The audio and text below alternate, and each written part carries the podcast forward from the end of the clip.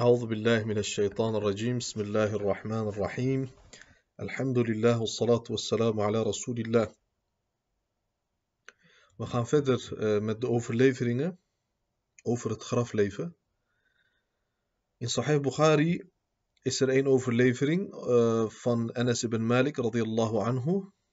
قال hij قال رسول الله صلى الله تعالى عليه وسلم إن العبد إذا وضع في قبره uh, als de dienaar in zijn graf wordt gelegd, zegt profeet sallallahu alayhi wasallam, وتولى عنه أصحابه en zijn familieleden, vrienden, kennis, iedereen gaat weg.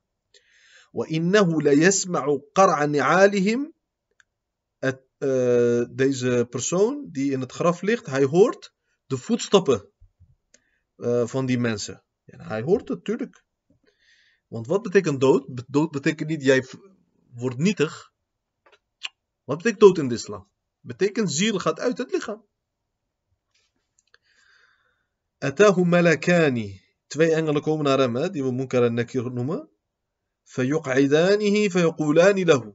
Ze laten hem zitten en dan gaan ze tegen hem zeggen nu. Net als een uh, verhoring hè, eh, op het politiebureau.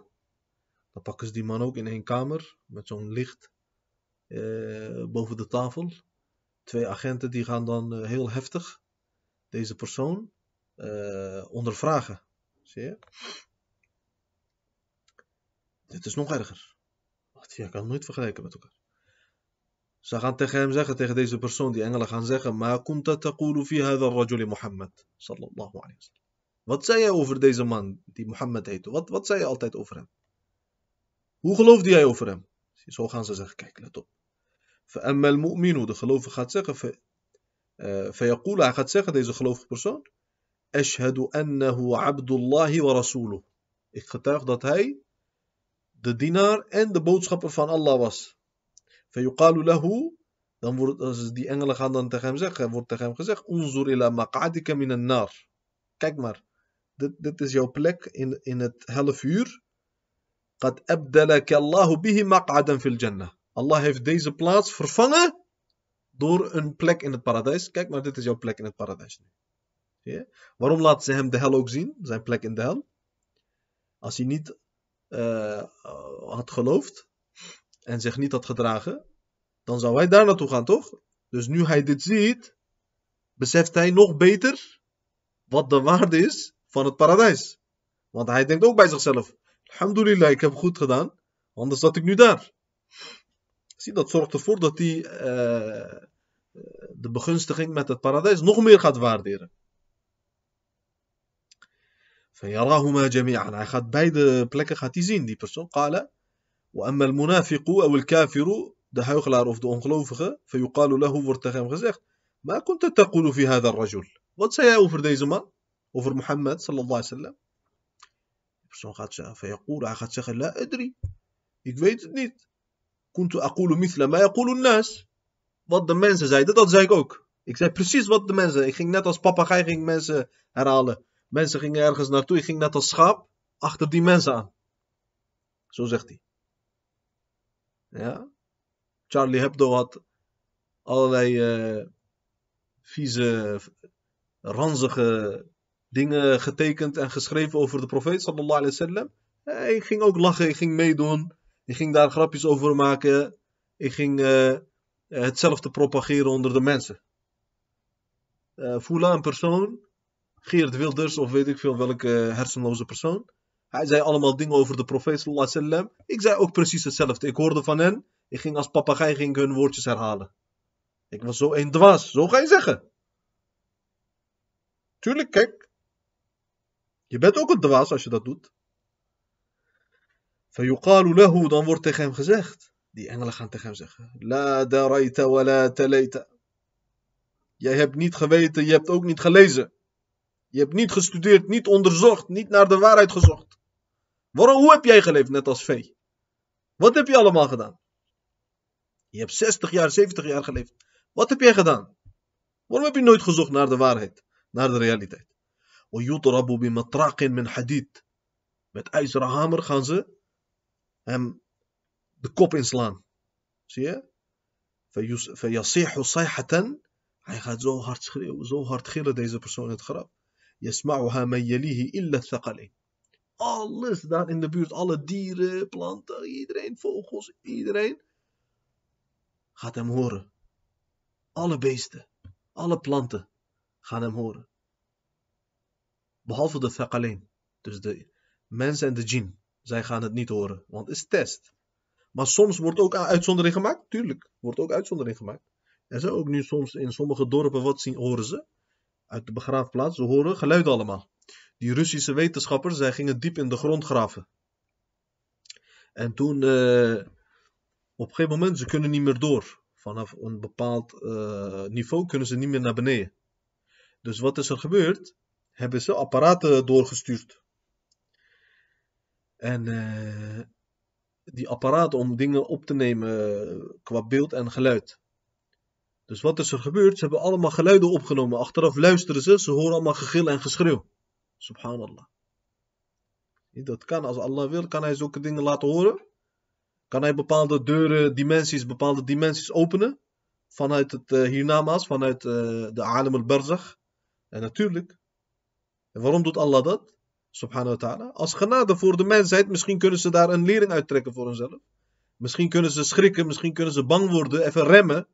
Maar ze remmen niet. Hij remt niet. Zie je, hij remt niet. Hij stopt niet, hij wordt alleen maar erger. Zulke gebeurtenissen die jij, jij zou denken, als ze zulke dingen zien of horen, dan worden ze juist weer goed. Gaan ze misschien geloven, ze worden vroom. Juist niet. Ze zien zulke dingen, ze worden nog erger, nog heftigere, nog vurigere ongelovigen worden ze dan. Subhanallah. Zie je hoe dat is? Het werkt averechts bij hen. In een hadith, profeet sallallahu alaihi heeft gezegd.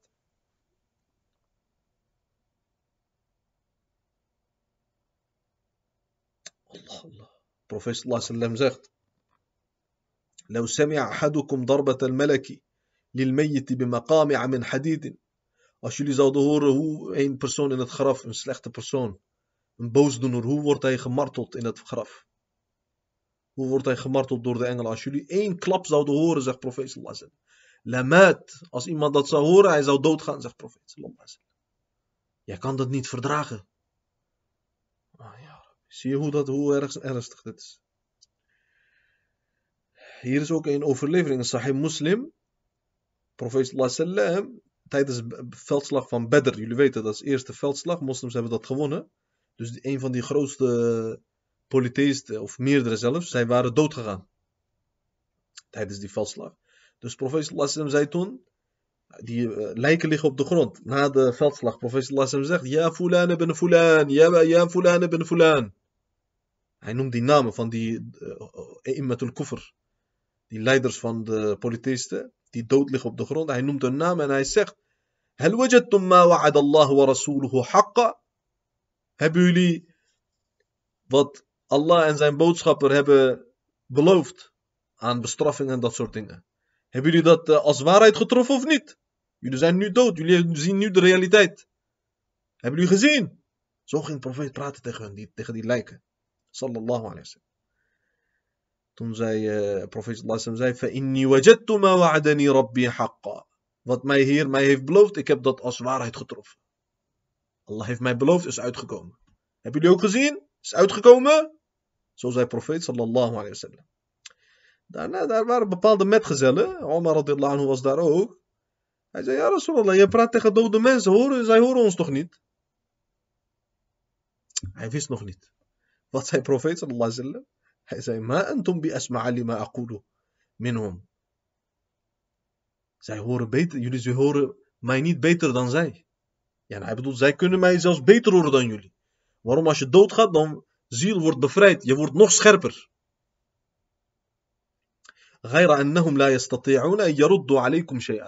Behalve dan dat zij geen antwoord kunnen geven. Zij kunnen niet reageren op wat jullie zeggen. Maar zij kunnen heel goed horen wat wij zeggen. Zie je? Subhanallah. Daarom die Wahhabis zeggen nu als je dood bent, kan niks meer, dit is het, dat is het. Wat is Jullie zijn atheist of wat zijn jullie nou? Subhanallah. Jij bent toch moslim? Wat betekent islam? In de islam, in de aqida, wat is... Als jij dood bent, wat gebeurt er? Hoe gelooft een moslim? In de aqida islamia, hoe moeten wij geloven? Als jij dood bent, is toch niet afgelopen het leven? Jij bent, jij bent, jij bent dezelfde persoon, jij blijft leven. Alleen formaat van het leven verandert. Dat betekent de dood. Dood betekent niet einde, absolute einde. Zie je, deze mensen begrijpen niet islam goed. Fundamenten van islam begrijpen ze niet eens. Zie je? Daarom zeggen ze, hij hoort jou niet, hij hoort jou. Wat, hij hoort jou niet? Er is zoveel hadith. Profeet alaihi zegt... Uh, als iemand zegt, profeet wasallam... Bij het graf spreekt, hij hoort hem. Snap je? Hij hoort hem als, als hij bijvoorbeeld in een hadith staat of zo. Stel je voor, jij, bezoekt jouw uh, vriend of iemand. Dan gebeurt er wat. Jij uh, doet salam op hem. Profeet sallallahu zegt, hij geeft antwoord. Tuurlijk, is allemaal hadith dit. En waarom kan je niet praten? Je kan wel, maar alleen formaat, hoedanigheid ervan en de formaat die verandert. Zie je?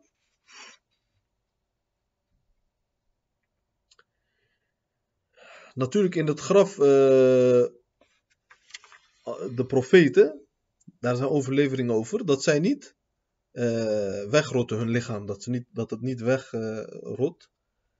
Uh, maar dat zij lichamelijk ook weer levend blijven in het graf en aanbiddingen verrichten. Zulke overleveringen zijn er. Natuurlijk rekenen wij dit niet tot de eerste drie lagen van de Aqidah, maar dit is laag 4 kan je zeggen, beste. En misschien zelfs laag 5 kan het ook zijn.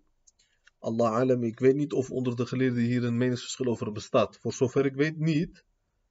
Eh, ja, nee, in de zin van dat iemand het heeft ontkend of niet. Maar alleen die Wahhabitische eh, leer, dat is een beetje. Eh, ze hebben een overdreven houding ten opzichte van dit, tegenover dit soort zaken. Alleen zij, maar hun tellen we niet mee. Hun tellen we niet mee. Kijk maar, profeet Sallallahu zegt ook hier: alayya min as-salati fi yawm al-jum'ah. Als het vrijdag wordt, vermeerder dan de salat op mij.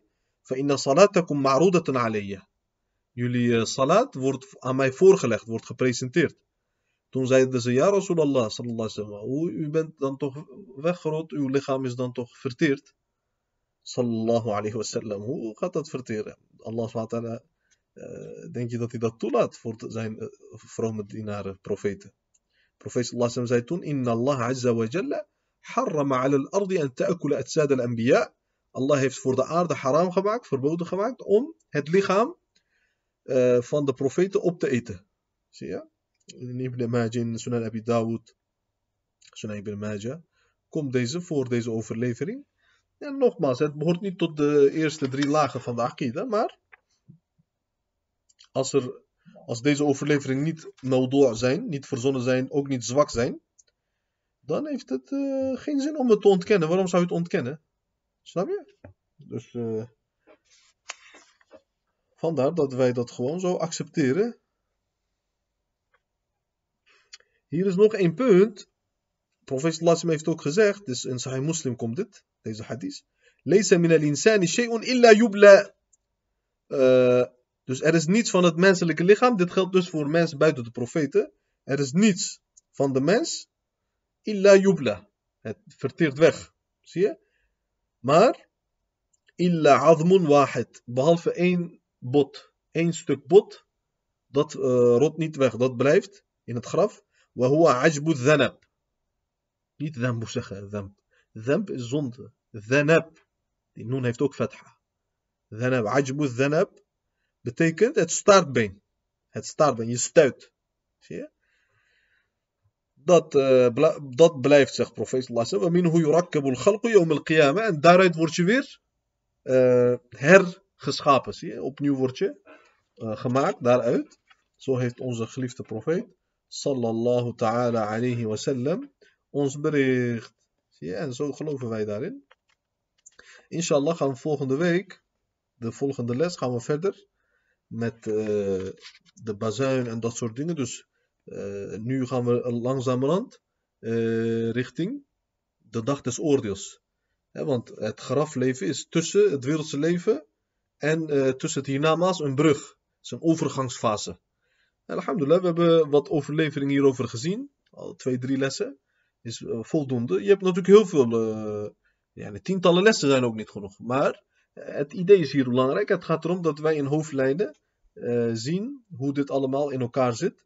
Dus dan gaan we vanaf volgende les, inshallah, gaan we verder met bazuin en het vergaan van de wereld en hoe dat precies gaat gebeuren. Daarna de wederopstanding en dan uh, respectievelijk de gebeurtenissen op de dag der opstanding. totdat mensen in het paradijs en in de hel terechtkomen. en dan wil ik graag beginnen met de serie over de tekenen van het laatste uur. Dat besparen we dus even aan het einde van de, van de serie.